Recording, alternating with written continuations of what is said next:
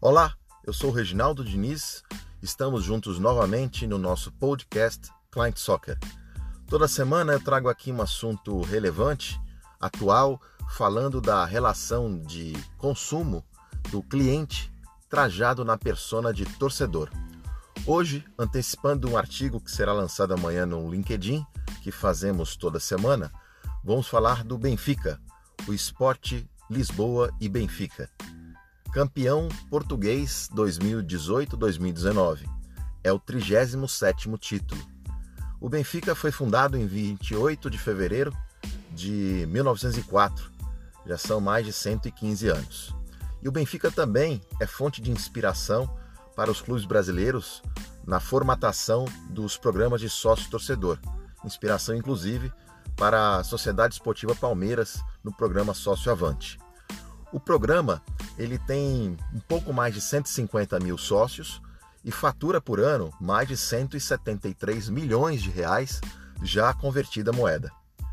O fato é que esse programa ele é uma forma de aproximar o torcedor do Benfica ao clube.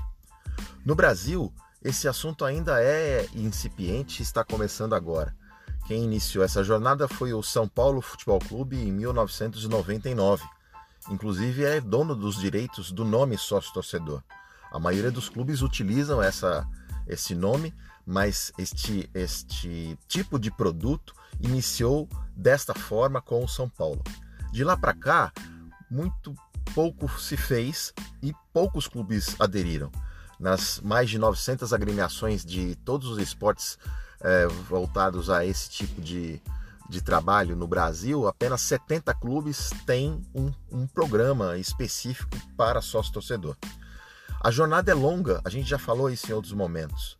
Existe uma possibilidade grande ainda dos clubes entenderem que precisam atender, entender e falar com o seu cliente que está trajado na persona torcedor. O que, que isso quer dizer?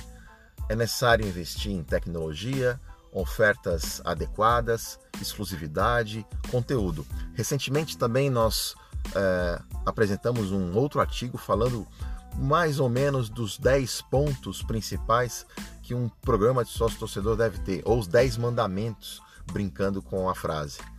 O fato é que no Brasil é, ainda se tem muita curiosidade é, em saber qual é o clube que vai puxar essa fila com tecnologia, com processo adequado, com a relação muito próxima que as empresas de TV a cabo, por exemplo, ou os, as instituições financeiras fazem com os seus clientes. O fato é que é, os clubes podem enxergar isso como uma oportunidade de não mais depender apenas dos patrocínios de camisa ou é, e está muito atual agora esta, esta relação, por exemplo, do próprio Palmeiras com a Globo, né, dos direitos de transmissão. Eu sou o Reginaldo Diniz, mais uma vez aqui no nosso podcast. Espero que vocês tenham gostado dessa informação e é, toda semana a gente está aqui de novo, criando um conteúdo diferente e a cada dia que passa, é, tentando criar uma relação de maior proximidade com vocês. Um forte abraço.